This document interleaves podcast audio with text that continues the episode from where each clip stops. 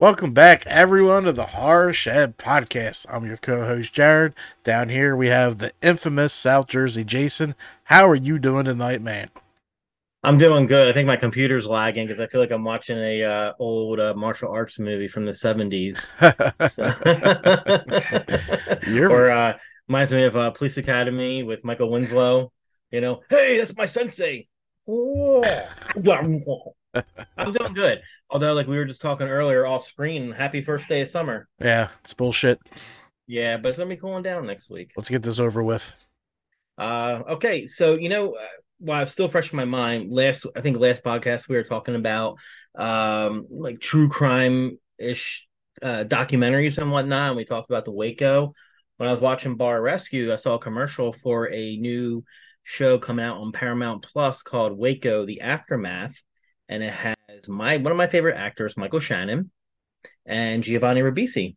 Oh, okay. Yeah, I guess it talks about the um I guess the investigations, the hearings and whatnot from the government standpoint. So it should be interesting. That's coming out, right?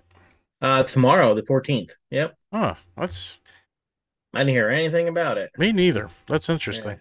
Yeah, so I mean anything with Michael uh Shannon or Giovanni Ribisi, you already have me. They're both great actors. They are. They kill it every time. Yeah. Any did you watch anything new? I watched the Casey Anthony documentary on Peacock. Did she admit to killing her kid? No, I how did they find her not guilty? Because I never really watched that trial. Like, All right. Here's what you need to do. Have you watched this yet? no. I want you to go into watching that. It's a good ep- it's a good show. You should watch it. Okay. But I want you to go into it without knowing anything okay. because I think a lot of it because this was the first huge trial that social media had their play in. hmm So a lot of evidence presented makes sense. So I'm not going to say I'm a for her, but her story makes a lot of sense. Okay. So if you ever get the chance to sit down and watch it, try and pretend that you never heard of Casey Anthony, and then go from there. Right. Right. You know, I was thinking, did I watch anything? And I know I watched something. I just can't remember what I watched. No, I, uh, horror wise, not much, not much out there right now. I've been a little bland. yeah. Yeah. All right. So let's uh talk the news. Um, we got a bunch of Mia Goth news. Mia Uh, Goth. Mia Goth. She is like the hot woman of the horror genre right now. But I don't know if you heard this, but she is joining the MCU in the upcoming Blade reboot whenever that's coming out. I think by the time it comes out, uh, Marsha Ali is going to be as old as uh, Morgan Freeman. yeah, So, uh, so yeah, she's on top of the world in the wake of the star-making performance in X, Pearl, and Infinity Pool, which is on my list to watch. And Deadline reports tonight that Goth is now joining Marvel's Blade movie. No word yet on the character Goth will be sinking her teeth into. Marvel's Blade reboot is part of the latest phase of the Marvel Cinematic Universe, and Oscar-winning actor Mahershala Ali is taking over the iconic vampire slaying role, which I think it's uh, um, a good fit for him. I think he's a good actor. So the current tentative release date is September 6, 2024. Yann Demange is directing. Demange directed 71 and White Boy Rick, as well as the premiere of Lovecraft Country. Michael Starrbury will be writing a new version of the screenplay. The vampire slaying character was written by writer Marv Wolfman and artist Gene Colan, introduced in July's 1973's The Tomb of Dracula number 10. Wesley Snipes played Blade across three films from 98 to 2004, and he was played by Sticky Fingaz in a short lived TV series, which was horrible. was pretty Blade. bad. Blade was the first Blade was great. Like, technically, like that saved Marvel because Marvel was on the brink of bankruptcy. I liked all three. I didn't care for the third one so much. I liked the Dracula aspect. I thought it was cool that they brought out the head honcho, and I liked the dude that played Dracula. So I thought I it was okay. I like him, but I didn't like him in that role per se. Yeah. Um, it was the other groups that made that movie bad. Like the other wasn't Triple H in that. he was a vampire with a poodle. Yeah, like it was those characters that kind of ruined that movie. Yeah. So continuing with the uh, Mia Goth, filming is underway on Ti West Maxine, Triple X Maxine, starring Mia Goth. Ti West completes his X trilogy with the upcoming Maxine, a sequel to last year's horror movies X and Pearl that will bring Mia Goth's title character into the 1980s. A24 has revealed that filming on Maxine is now underway. Has a really good cast. Um, Elizabeth Debicki, Moses Sumney, Michelle Monaghan, Bobby Cannavale, which he's great. He was great in Boardwalk Empire. Lily Collins, Halsey, who I've been hearing this person, but I don't know who it is. Giancarlo Esposito, the best villain ever, and you know he wants to play Professor X in the new X Men series, which I could get behind that. And Kevin Bacon, I feel like Kevin Bacon's going to be like, uh, I think I'm going to call it now. He's going to be like a shady porn director. That's going to be his role. Uh, Maxine uh, reverses the franchise trajectory through time to pick up with Maxine after the violent events of X as the sole survivor continues her journey towards fame, setting out to make it as an actress in 1980s Los Angeles. It's the best script of the three by far. It's going to be the best movie of the three. This is all um, stated by Goth. It's the biggest story of the three with the highest stakes, and Maxine has gone through so much at this point. So when we find her in this new world, she's just a force to be reckoned with, and she goes through some pretty wild adventures. All right. This one I'm excited for. You're like, eh, it's using that reboot glove. Dylan's New Nightmare. Miko Hughes returns in fan film sequel to New Nightmare. The team behind Never Hike Alone, Wompstomp Films, is moving from the Friday the 13th to a Nightmare on Elm Street with Dylan's New Nightmare. A brand new fan film, Dylan's New Nightmare, is an unofficial sequel to Wes Craven's New Nightmare, and you can also slice into the brand new uh, trailer that was released. Well, it would be um, by the time this comes out last Wednesday. Um, directed by Cecile Laird of the Horror Show YouTube channel, the, sh- the short film picks up 25 years after the events of New Nightmare and welcomes back Miko Hughes to reprise the role of Dylan Porter, the young son of Heather Langenkamp, now a grown-up man trying to find make his way into the world his parents raised him in Hollywood. Little does he know that the evil entity known as Freddy Krueger is back and eager to once again break into our world through the son of his favorite victim. After being delayed almost three years due to pandemic, the project is celebrating the completion of filming by releasing today's trailer that includes a first look at Freddy Krueger, played by Dave McRae, and featuring makeup design by Face Off Season 9 winner Nora Hewitt. Friday 13th alumni Ron Sloan and Cindy Kanaya also make guest appearances. I am a backer of this film, so it's coming out August um, of this year on YouTube. So maybe I'll reach out to uh, Vince DiSanti and see if it gets. I know he's busy right now filming Never Hike Alone 2. So I'll reach out to him and maybe we can get him on the show. And who knows, maybe he can work his magic and get uh, Miko Hughes on. That'd be cool. like to talk to Yeah. him. And you're going to say, why'd you use the remake glove? That's exactly what I'm going to ask the fucking director. it doesn't make sense. Miko Hughes was in fucking one movie, and it's not even close to that glove or makeup. So I don't, unless the movie explains shit differently, then we'll go that way. So I'll give it a chance thinking about that. But come on, man. God, you're, you're such a diva. Uh, it's like it's uh, all right. Hand Leatherface a fucking rake and have him start killing with that. and that's the same fucking thing. That is good. All right, this is the kind of story I love to hear, especially the behind the news behind it. So the extremely rare Frankenstein 1931 poster just went up for auction. One of only seven known to exist. An extremely rare Frankenstein 1931 poster is now up for grabs from Heritage Auctions, expected to exceed $150,000 when all is said and done. At the time of this writing, the current high bid is already at 77,500.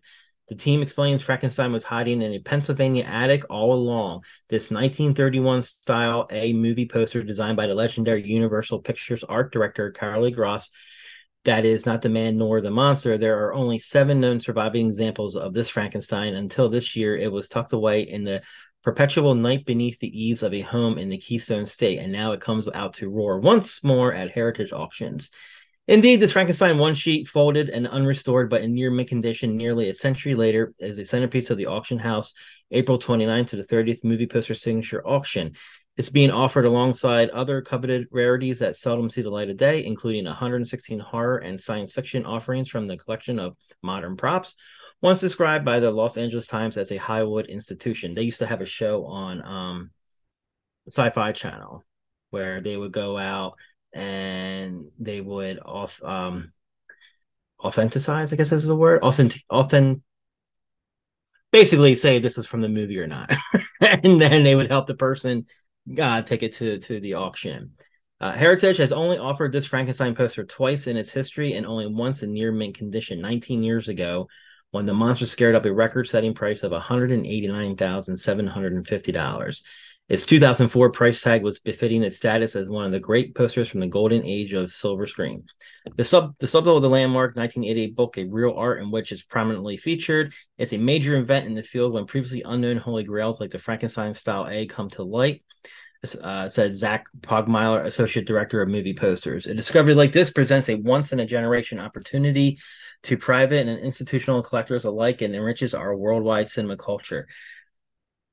Other posters up for grabs are Ghost of Frankenstein, The Invisible Man, The Adventures of Robin Hood, and The Wizard of Oz. Why can't this bullshit happen to me? Why can't I have something hidden in my attic or in my walls that make me a lot of money? You know? I hear you. Ugh. Like I remember when that someone found uh, Action Comics the debut of Superman when they were renovating a house. Like, that's ridiculous. Ridiculous. All right, you're a fan of Chucky, right? You like Chucky. I like Chucky. I get that one, Chucky. Yeah, there's a documentary uh, I just recently heard about called Living with Chucky. So we're going to join the Child's Play family. It's now streaming on Screambox. I also think it's on Amazon as well. Um, it's a festival hit, Living with Chucky, a full blown Child's Play documentary that celebrates the entire franchise. What sets this documentary apart? The franchise is family for director Kyra Elise Gardner. Storming into pop culture in the late 1980s, the three foot menace known as Chucky proved that Child's Play was anything but. Written and directed by Kyra Elise Gardner, daughter of legendary special effects artist Tony Gardner. Living with Chucky looks back at the groundbreaking horror franchise. The documentary details the histor- history of the Child's Play films by the cast and crew, in addition to Gardner's relationship with the series and the impact it had on her family. Gardner, who grew up alongside Chucky the Killer Dog, seeks out the other families surrounding the Child's Play films as they recount their experiences working on the ongoing franchise and what it means to be part of the Chucky family. In the new trailer, Gardner even refers to the killer good guy as her brother. Living with Chucky shows the franchise impact on the evolution of horror, which remains prominent at the box office and on our television screens. The 29 remake of Child's Play brought in nearly 45 million at the box office, and the second season of the USA series Chucky premiered this past October. Living with Chucky enlisted franchise mainstays to deliver behind the scenes anecdotes and making of details through Brad Dourif, Fiona Dourif, Jennifer Tilly, Alex Vincent, Christine Elise, Billy Boyd, Don Mancini, franchise producer Dave Kirschner, and more. We gain new perspective on our favorite movies. Okay. This one I'm a little eh about. I I love Gremlins growing up. I remember seeing it at the old Strand movie theater on the boardwalk when it came out in I think like 1984. We had the sequel, which eh, it was okay, you know. And then for years they've been talking about doing like a part three. Zach Galligan was on board, or are we going to reboot it? So we're going to get the next best thing Gremlin Secret of the Mogwai. It's a trailer that premiered, I think, t- this morning or late last night. It's coming out on not HBO Max. It's now called Max. I got my email about that. the upcoming Gremlin Secret of the Mogwai puts an animated spin on the popular horror comedy franchise this year and is coming to Max on May 23rd. I'm not too big on the animation. I really don't like the animation. No. The half hour animated series from WB Animation and Amblin TV is set in 1920 Shanghai and tells the story of how 10 year old Sam Wing met the young Mog- Mogwai called Gizmo. Do we The really wait- care? I mean, No, I'd rather have. that's why I don't like this idea. Yeah, I'd rather have events after Gremlins or like, Right. you know. Just do Gremlins 3. That's all we need. Yeah. The only actor you need to worry about is the dude, and he's aged appropriately. He's still young enough to do it. The rest are effects. I mean, And get Howie Mandel to come back and voice Gizmo. yeah, I mean, Yeah. this would be easy to do. This, this, Which I'm wondering if I, I don't think they brought him back for this cartoon, which I think is a disservice. you know? well, he's not alive yet. It's in the 1920s. But this is well, this is Gizmo. No, it's I a think. period piece set in the 1920s Shanghai. Oh, it's not even Gizmo. But then like, No, it's Secret of the Mogwai. So Gizmo's not even really in it. well, there's got to be more than one, one Mogwai. Then he I met guess. the young Mogwai called Gizmo. So Gizmo is already when he gets him 64 years old. No, this is Gizmo. Read it again. Yeah. Tell us the story. No, that's what I'm saying. But they're saying this is, Gizmo this is, is yeah, Gizmo. 64 when he hits 1984. well, he's probably like Grogu, you know. Uh, grows up real slow. This is episode. Nobody asked for this. I can guarantee you that. no, Just like, No. just like they're fucking up Harry Potter. Like the movies, the movies were great. Why are we redoing it as a show? probably because they.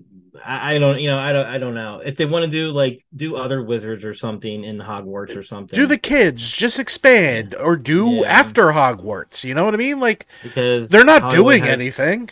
Ho- Hollywood has no originality. Like, uh, Anyway, continue. My apologies. That's okay. It's got a great Asian cast. Uh, Ming Na Wen, I love her. I've been following her since she was on ER. She was in Agents of Shield. She's currently on the quasi hit in the Book of Boba Fett. The Um, Mandalorian season three. yeah, uh, James Hong. Um, what was he? Uh, he was was he the old man in um Big Trouble in Little China? Played the the villain, I think. If it's if it's either him or Kurt Russell's friend, but I know the guy that played the villain just recently passed away, so I'm not sure who he it is. says Blade Runner, so I'm guessing it's the older guy. Yeah. BD Wong, who I've been following him for a very long time as well. Uh Jurassic Park. He was a great character on um uh Law and Order Special Victims Unit. He uh came back to Jurassic Park as the villain, you know, and uh, he was also he also played a good um gosh on Gotham. It was uh the like the uh head warden of Arkham Asylum. I can't think of his name right now. So we got Fong Wing, Strange, Doctor. Uh, Doctor Strange. No, no, Yeah, that was Hugo, Strange. Hugo, Hugo Strange. Hugo Strange. right? Yeah, Yeah. So we got Fong Wing, voiced by Ming-Na Wen. Fong Wing is Sam's mother and doctor of Chinese medicine. She's resourceful, sly, funny, and fiercely protective of her family, even her frequently troublesome father. Grandpa, voiced by James Hong, a free spirit and self-proclaimed expert in Chinese myth and magic. Grandpa is the elder of the Wing family. He claims to have traveled the world on grand adventures, but nobody really believed him until now. Hong Wing, voiced by BD Wong. Hong Wing is Sam's father and the family's calm rock. He's never believed his father in law's tales of magic and adventure. But when he and Fong become separated from Sam, he realizes the world is stranger than he thought, and he'll need to become braver to reunite his family. And then we have Sam Wing, voiced by Isaac Wing. Wang, I don't know who that is, so we'll skip over him. So it's set in 1920 Shanghai. Again, it's going to talk about the old man who ran the Chinese shop in Chinatown comes across Mogwai. Um, so they strike up a long, lifelong friendship as Wing attempts to return Gizmo to his family, encountering and sometimes battling colorful monsters and spirits from Chinese folklore. Meanwhile, the two and street thief Ellie are pursued by a power hungry industrialist and his growing army of evil gremlins. So, all right. All right, this one. They're expanding and keep on expanding. The Conjuring television series in the works at HBO Max. The Conjuring universe is expanding beyond the big screen with Warner Brothers Discovery today announcing that a television series in the work for the Max streaming service. Peter Safran is developing a drama series based on New Line Cinema's film franchise with Warner Brothers Television. The series is set to continue the story established in the feature films. James Wan's Atomic Monster Productions and Peter Safran's The Safran Company will produce the franchise's very first small screen project in association with WBTV. I won't go into all the films, so I guess we're going to dig in deeper into the Warren files, some that are not cool enough to make their own movie. yeah, and that makes sense. But you're not going to get those two to play Ed and Lorraine, so you're kind of just screwing it up already. Yeah, well, I mean, I mean, we've had it in the past where we've had a hit t- uh, movie, like take for example, Mash. I think you had one or two actors from the movie that came onto the TV show. So, I mean, if if they can get like someone who resembles the current actors that play them, you know, it'll be weird watching someone else portray Ed and Lorraine. Or maybe uh I'm surprised you know who's not going to be a part of it, but he probably will. That Tony Spera guy. Mm. okay, so moving on. Welcome to Derry, Pennywise prequel series coming to Max in 2024. The upcoming series, Welcome to Derry, will serve as an official prequel to the two Stephen King based It movies from Andy Muschietti and Warner Brothers Discovery has announced today that the series will premiere on the Max streaming service in 2024. Max is just like banging things out left and right. You know? um, I don't know any of these people except for James Remar. Uh, so I know it's going to be a prequel. I heard that Skarsgård is not going to be Pennywise, which I think sucks. I think they Um, can pull it off with makeup though. Yeah, but I think this is going to be pre Pennywise, so I don't think it's going to be a clown like the clown we were familiar with. You know, But it was we'll see. already always a clown. When they look back in the history books, it was Uh, always a clown.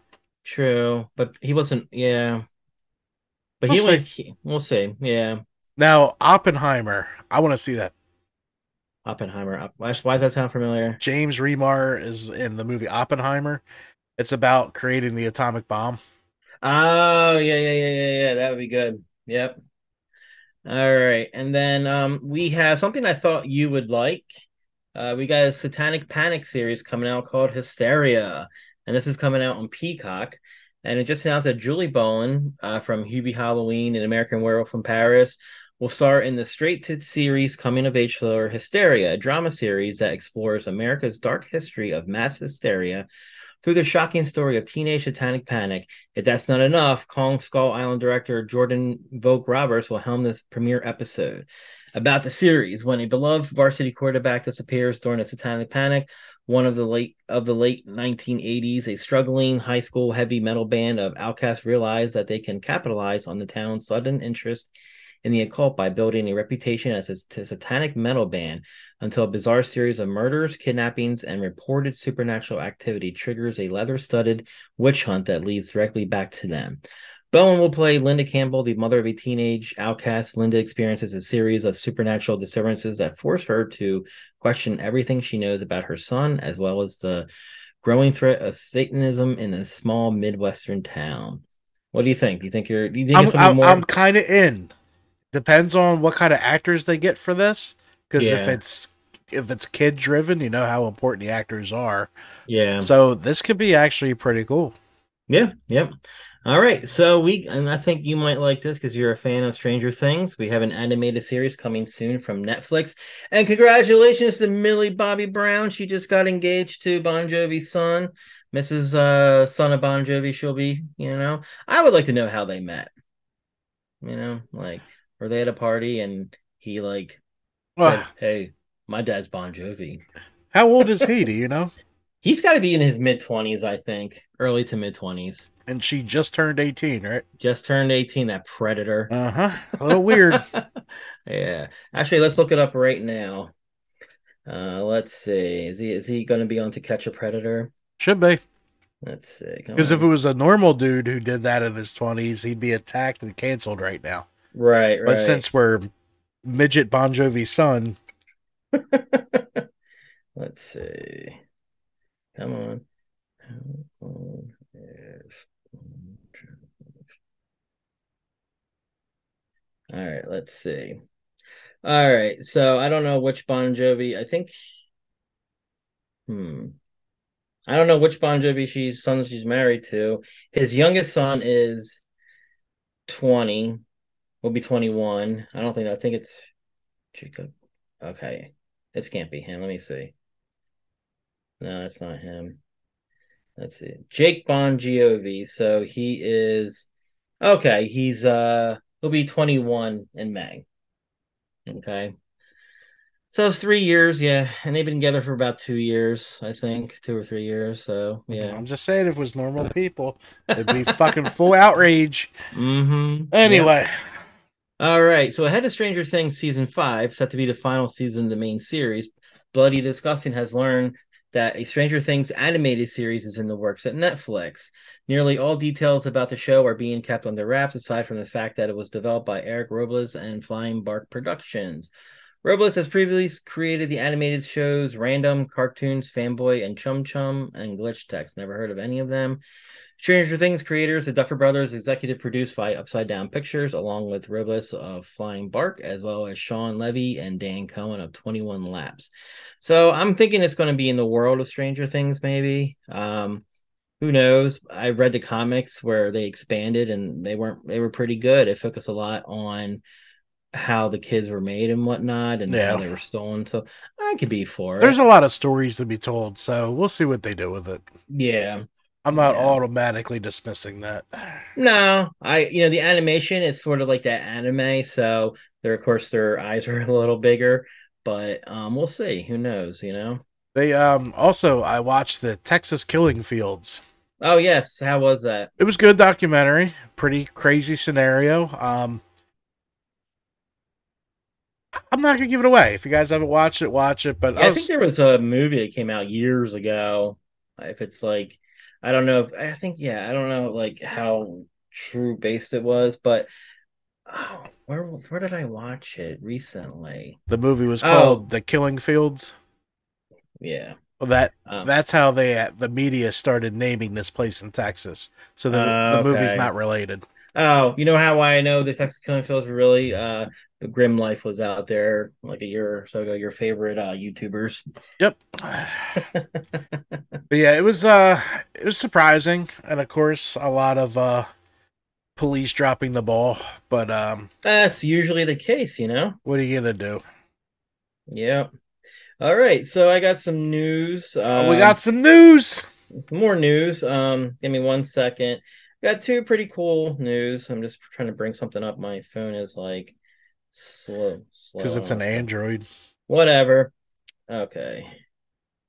All right. So I was going to attend um the horror sideshow market up in Edison. Just go as a, a ticket holder and.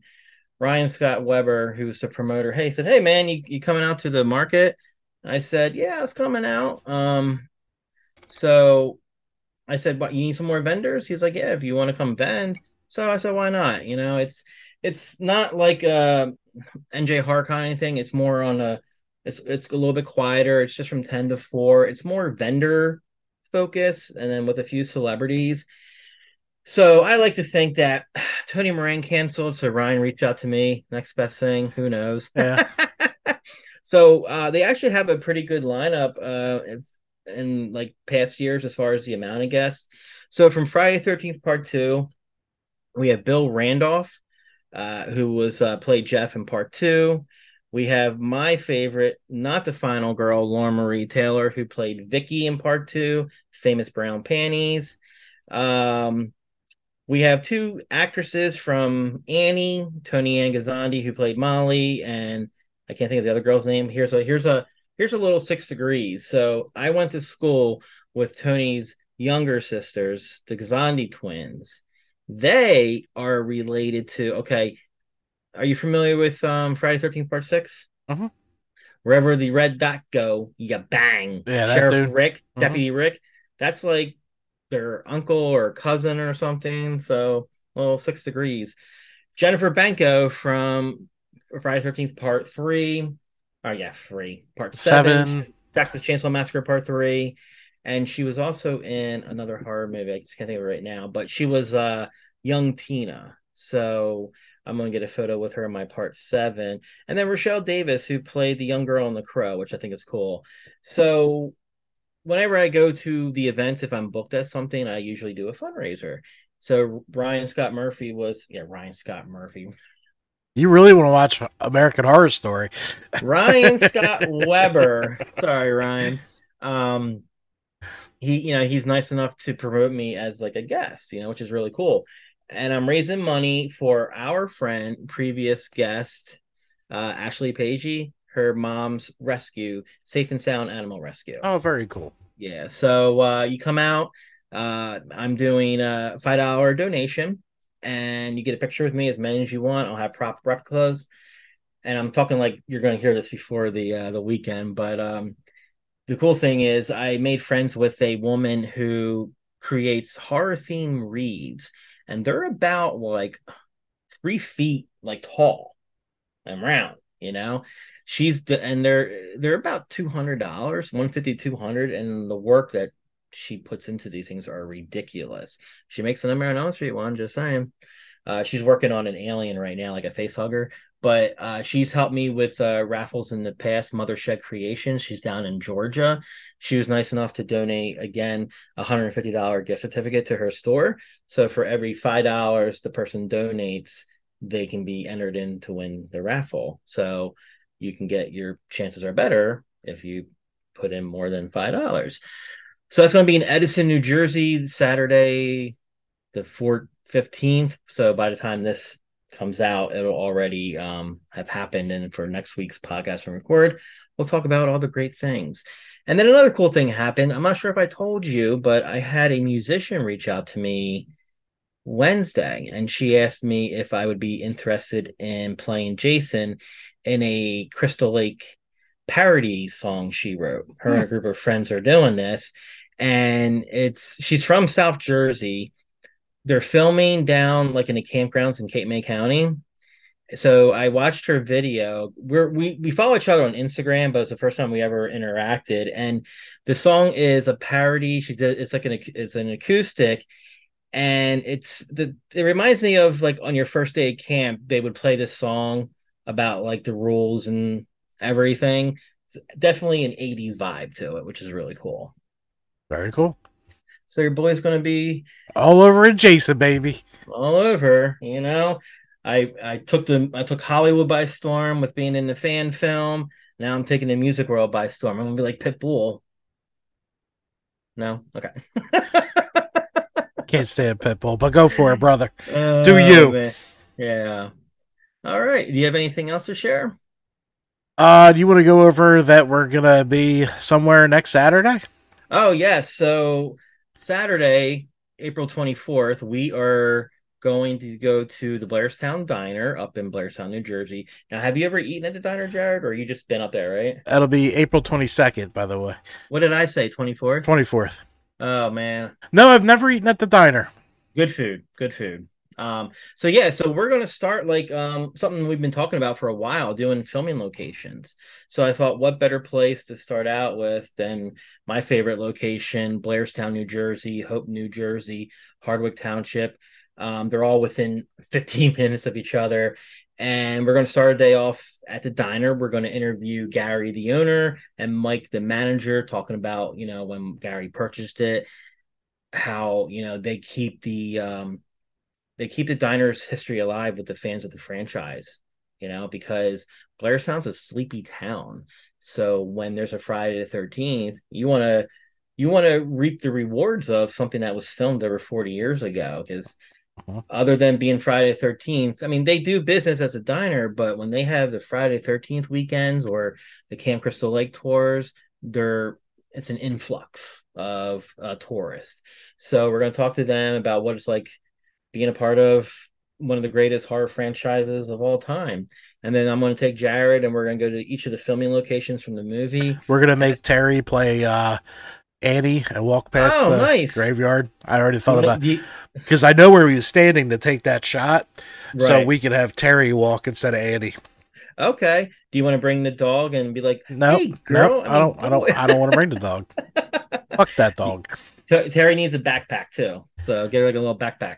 I got one. She can wear my laptop There you go. There you go. That's awesome. Hey, So, babe. By uh, the way, you're gonna do this for us. You're gonna listen to this on Monday. So I think I think it'd be great, like if we can like uh kind of like put like in a second screen like the the clip from the movie. We you could do that. Yeah, I think that'd be I can I can um get the clips for you and send them to you. Yeah, do you wanna that.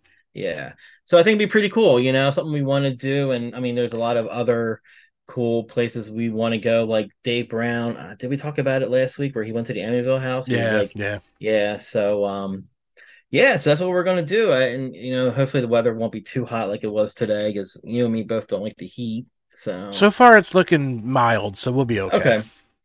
Yeah, so that's what's going on. And uh other than that, you know, I'm going to Camp Crystal Lake June 2nd.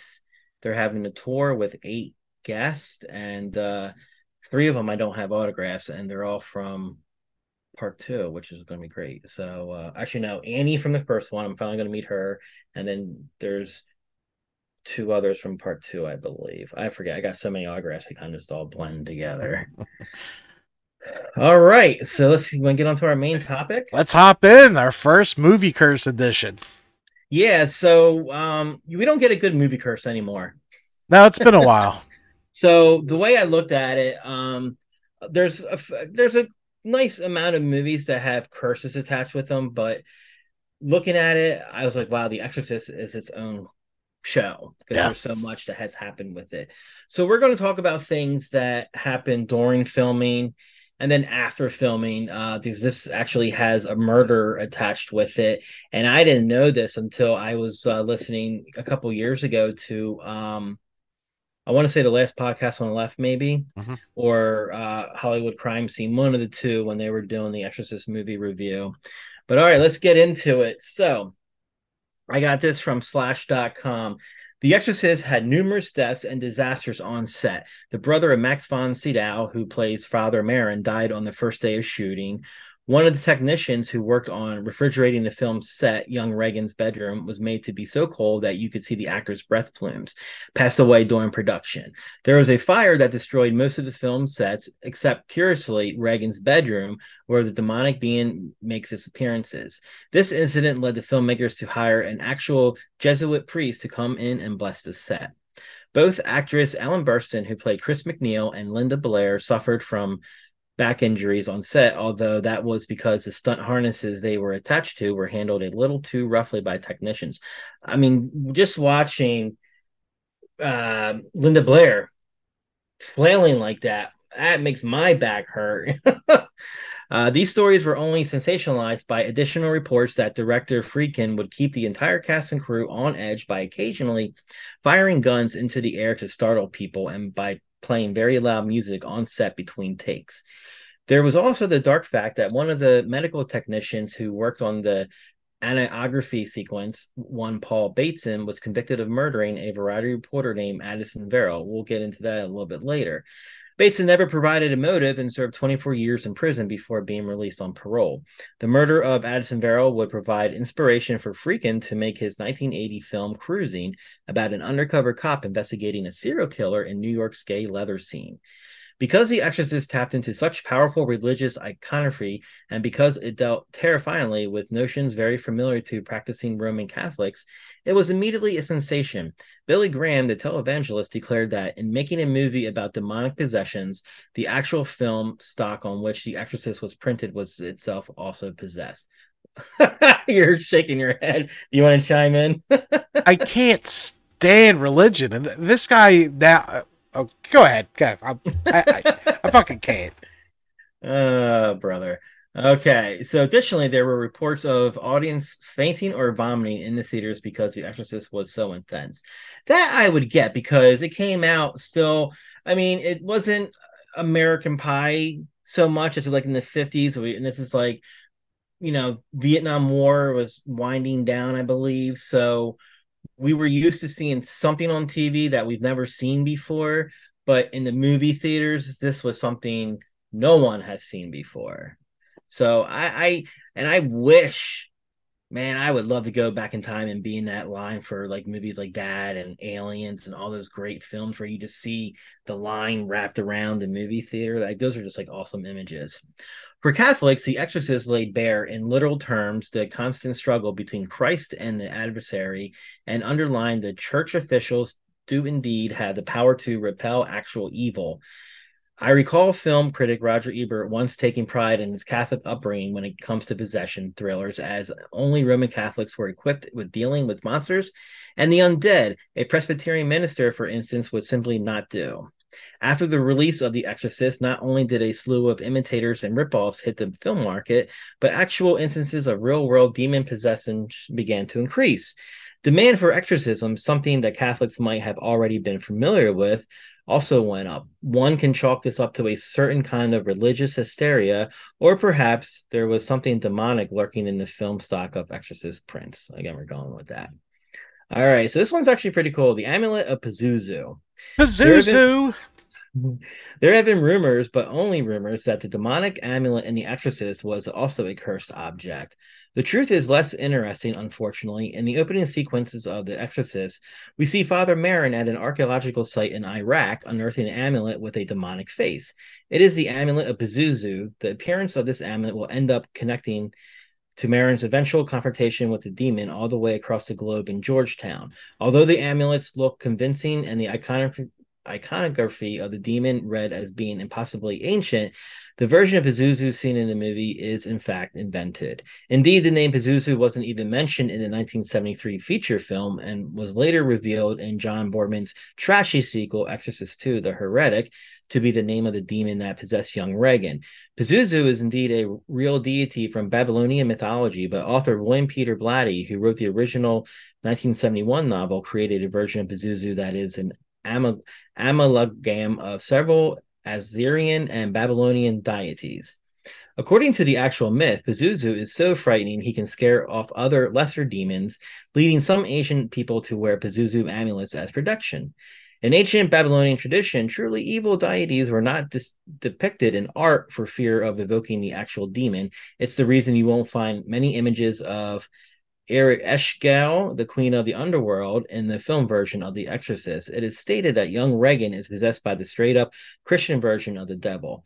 The book and the sequel make more explicit that Pazuzu is the one to blame.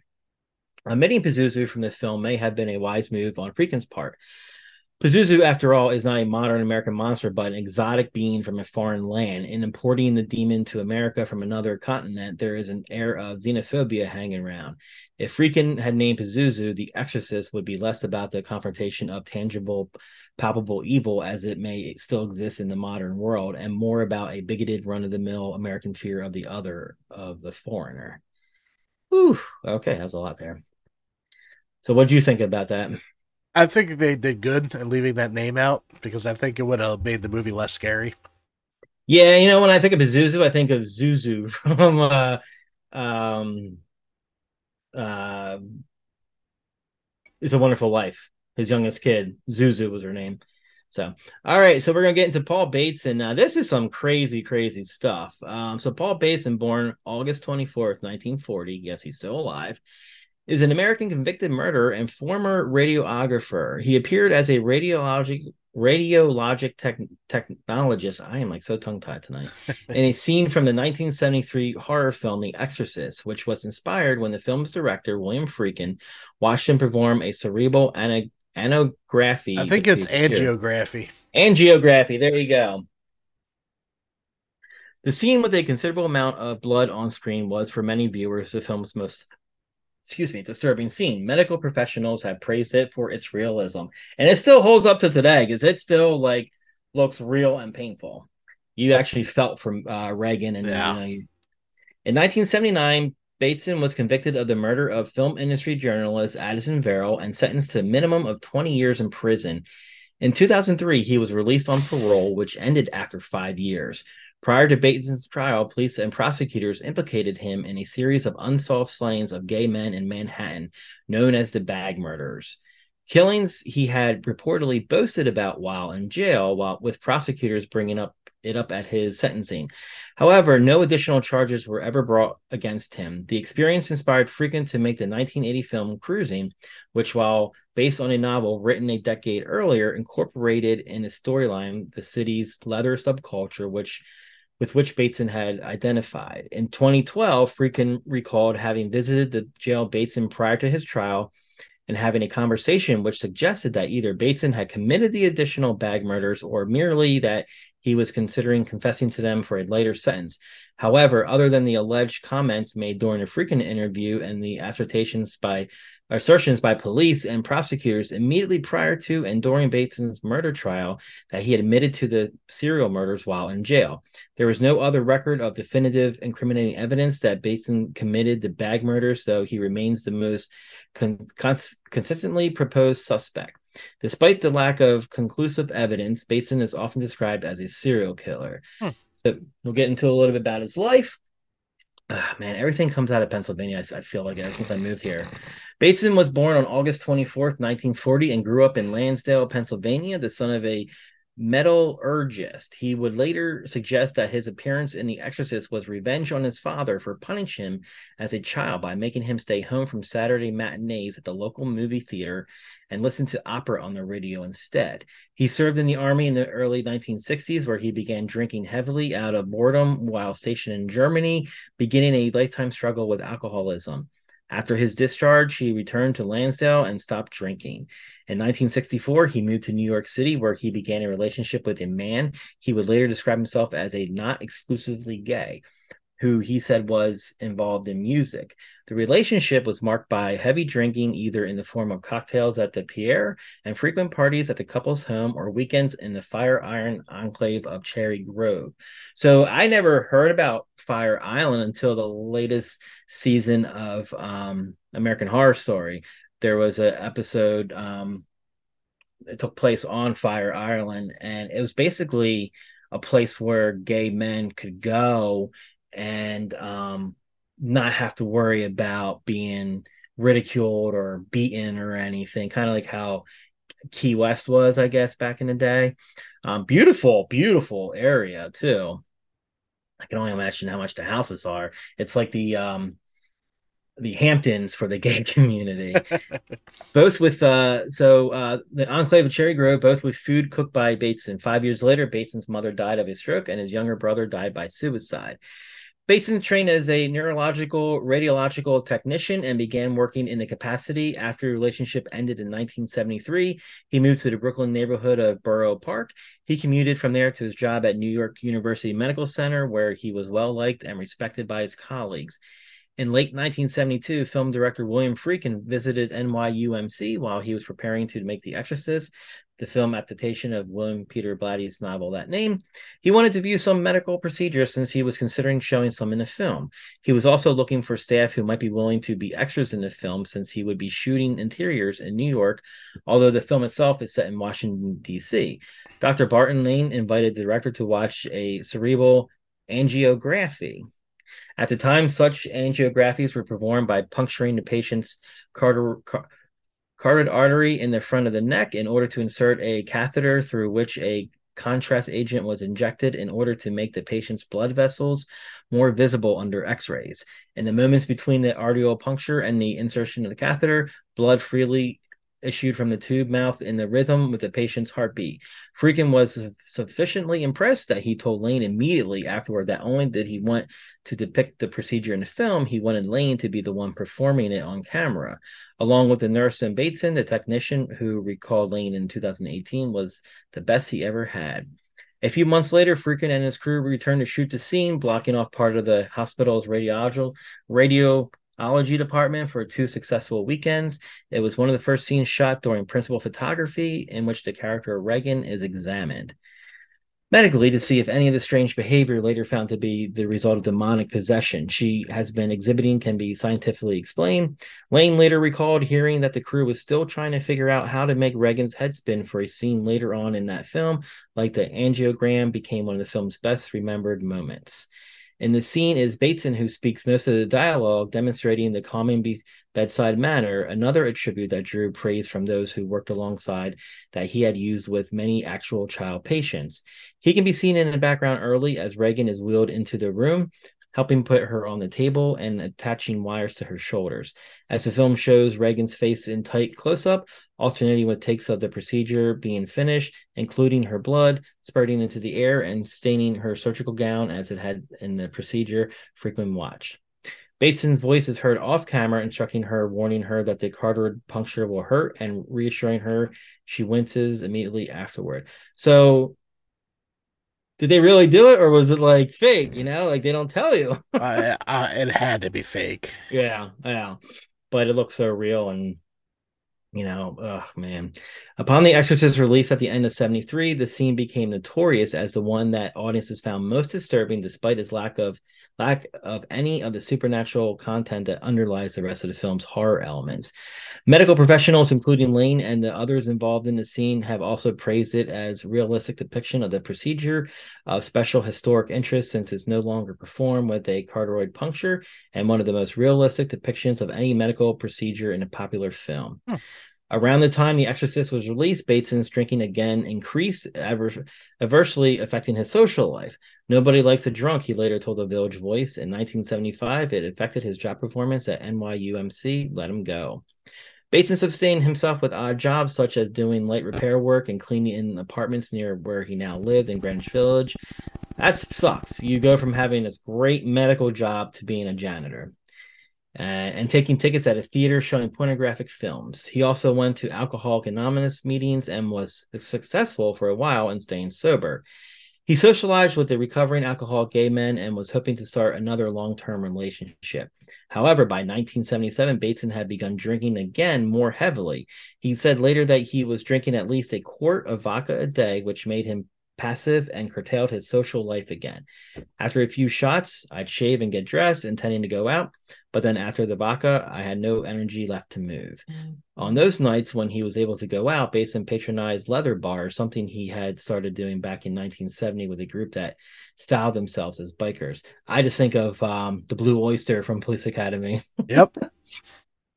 Leather impresses me, he said later, contrasting it with drag and swish. Don't know what swish is. They gave gays a bad name like any extreme extreme group would. On September 14, 1977, Addison Verrill, a reporter who covered the film industry for Variety, was found dead in his Horatio Street apartment.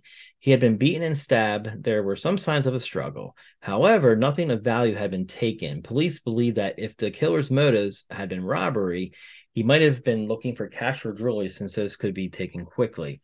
There was no evidence of forced entry. Verrill had likely led his killer into the apartment. There were several empty beer cans and half full liquor glasses at the scene. Gay activist and journalist Arthur Bell, a friend of Verrill's, wrote an article about the case in the Village Voice, setting it against a larger issue of how murders of gay men, several of which occurred yearly in the village, were rarely taken seriously by police or reported on the media since they were seen as a result of sexual encounters gone wrong. So this really makes the latest ep- season of American Horror Story a little bit more because it was set during the start of the AIDS pandemic, mm-hmm. but there was like this supernatural killer that wore like a leather, not a gimp outfit, but remember like Demolition from WWF? it kind of reminded me of that outfit without their mask. So I actually, he did wear a mask. Um, okay, so according to Bell, Verrill's friends said that while he did not seek the kink that was abundant at the mine shaft, he nevertheless liked the attitudes of many of the customers. He was considered a regular holding court at a corner table, not only at the mine shaft, but the Anvil, another popular leather bar, and other popular gay bars of the era. His presence was seen as making those bars popular. Bell ended his article by giving the phone number of the New York Police Department's Homicide Bureau and asking anyone with information to call them. However, eight days after the killings, after eight days after the killing, someone called him claiming to be the killer, apparently to correct Bell's assumption that the killer was a psychopath who targeted gays. I like your story and I like your writing, the caller told him, but I'm not a psychopath.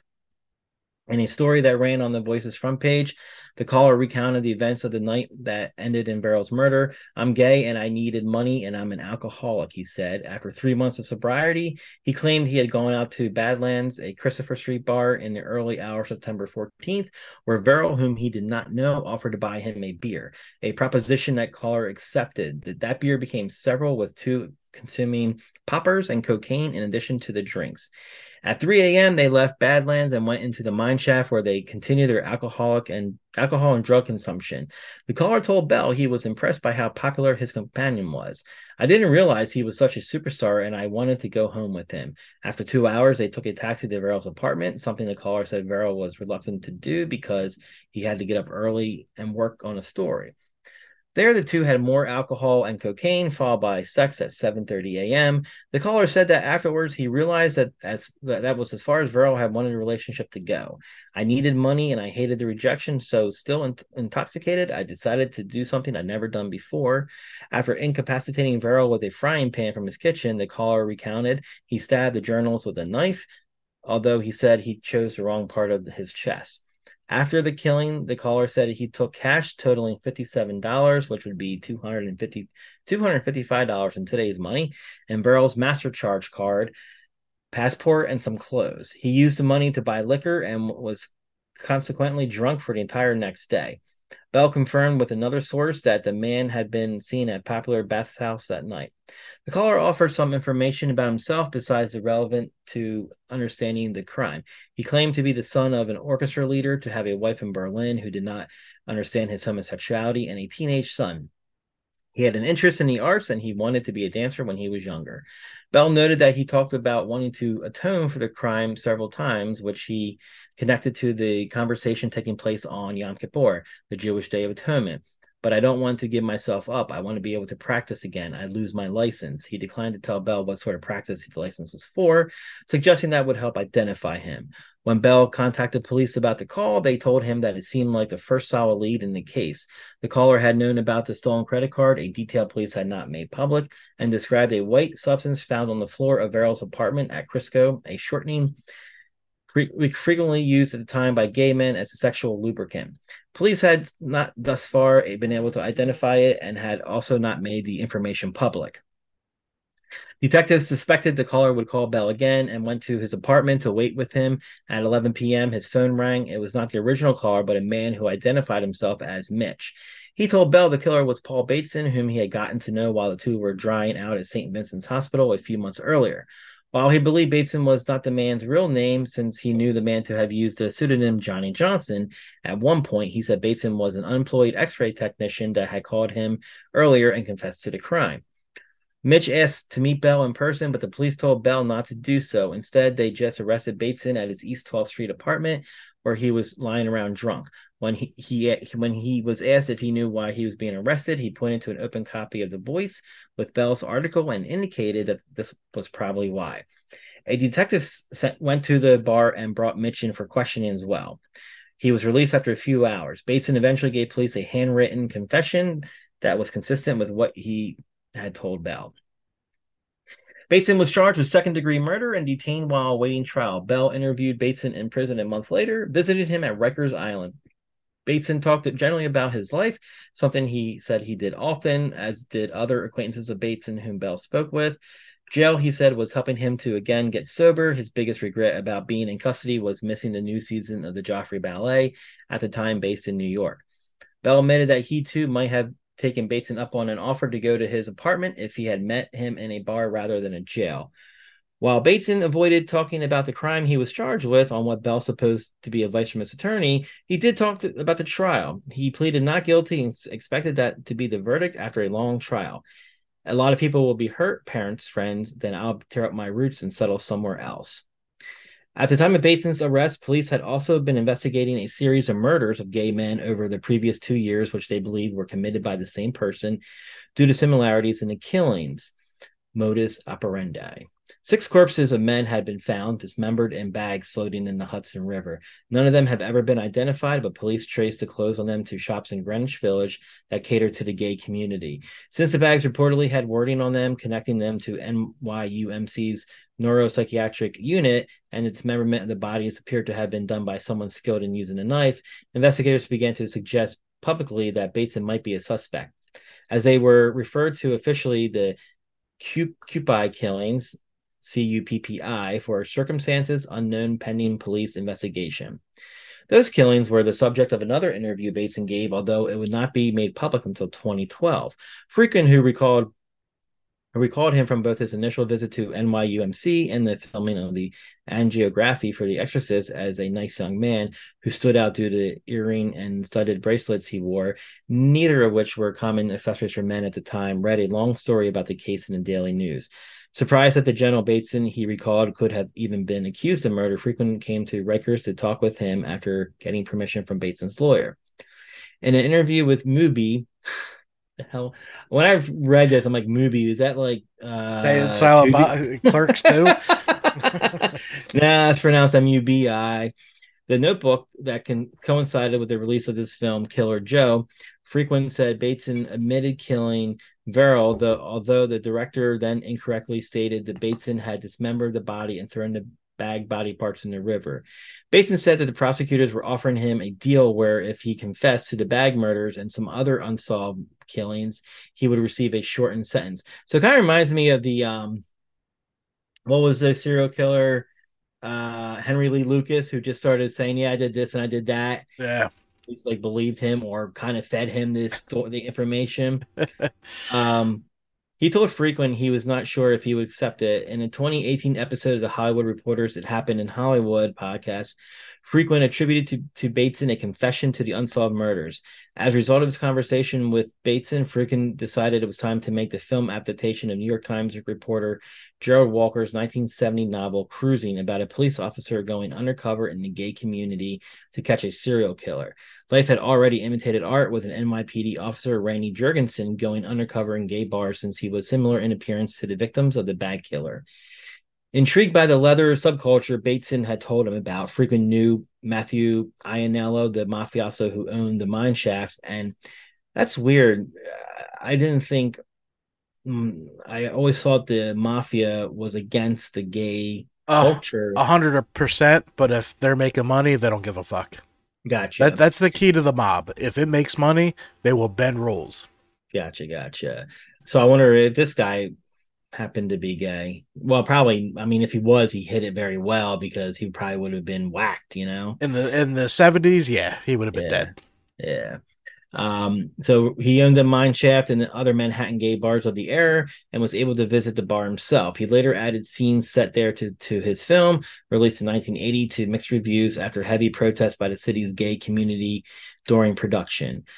In pretrial motions, Bateson, through his attorney, attempted to have his confession suppressed. He argued that he had been drunk at the time and the police had not yet read him his rights. Bateson also denied having made the phone call to Bell, claiming his purported confession was just based on what he had read about the case in The Voice. Bateson was went on trial in early 1979. The state entered both its confessions and Bell's Voice article into evidence against him. Contrary to prediction of a long trial in the wake of his arrest, Bateson was convicted after four days on March 5th, 1979. Wow. At Bateson's sentencing a month later, prosecutor William Hoyt called him a psychopath and reiterated his belief that he was responsible for six unsolved murders. While Hoyt admitted there was no direct proof of this, he, he said that Bateson had confessed to those crimes in a conversation with Richard Bryan, a friend who had testified for the state at the trial that Bateson had confessed that Verrill m- murder to him. Speaking for himself, Bateson denied any role in the other murders. Justice Morris Goldman sentenced Bateson to 20 years to life in prison, five years less than the minimum Hoyt had asked for. He ultimately found the connection to the other murders too ephemeral to merit any consideration in sentencing Bateson. In a 2018 Esquire article about New York County Clerk's Office could not find a copy of the trial transcript. Well, hold on. Oh, I just skipped a whole line. In a 2018 Esquire article about Bateson, writer Matt Miller, Miller was unable to find what that evidence might have been, as the New York County's county's court clerk's office could not find a copy of the trial transcript but nothing Miller had been able to review mentioned either the bags reportedly being traced to NYUMC or any mention of the deal offered to Bateson if he confessed to the other murders. So how'd they lose a fucking transcript? Uh, that's the weird. The the Exorcist cursed. Oh, that's right. I forgot. Bateson ultimately served 24 years and three months of his sentence, becoming eligible for parole in 19, 97. On the day after his 63rd birthday in August 2003, he was released from Arthur Kill Correctional Facility on Staten Island. According to online records kept by the state's Department of Corrections and Community Supervision, his parole was successfully completed in November 2008. That was the last public record of Bateson's available as of 2021. Where he is living, or even if he is alive, is not known. Miller attempted to con- contact Bateson for his Esquire article in 2018 at his last known address in the Long Island village of Freeport, but was unsuccessful as the phone had been disconnected. Emails to different addresses either bounced or were not answered. In his podcast interview around the same time, Friedkin said that he had heard Bateson was living somewhere in upstate New York. A record in the Social Security Death Index shows that a Paul F. Bateson with the same birth date and a Social Security number issued in Pennsylvania died on September 15th, 2012. So, media portrayals Bateson was portrayed by Morgan Kelly in the second season of the Netflix series Mindhunter. I don't recall him them like having him being an episode, but damn, that was a good show, and damn you, Netflix, for canceling it. Yeah, I got to go back to that. So good. I got to rewatch it. Yeah. So that is our uh, movie curse of The Exorcist. Crazy shit. stuff Yeah. burning down, people's backs being broken. It there's there's Bodies being put in bags and thrown into Hudson. so much to cover with that. Holy Yeah. shit! Yeah. I wonder if um we will get any uh curses on the next one. The only curses is being made by Blumhouse. Hopefully, the original was just so good that they can't fuck it up. well, and, and it's not going to be a reboot; it's a, fo- a follow up. So, so we'll uh, see. it's Blumhouse. So I think uh, Blumhouse is like trying to get their teeth into every franchise. Next thing you know, I bet you, I'm calling it now. Coming 2024 from Blumhouse Pictures, Nightmare on Elm Wow, nah, I'm good. I'm all right. all right. so don't hang up right away. I got an idea. I'm gonna wrap this up. You got anything else? That's it. All right, guys. This has been our movie curses about The Exorcist. Look them all up yourself too. They're crazy ass stories.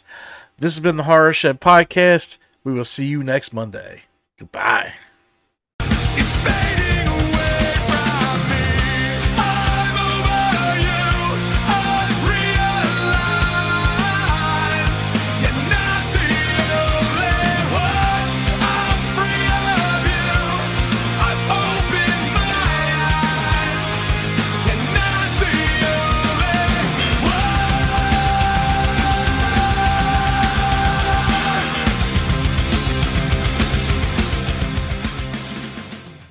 Halloween Haunts 365 Productions.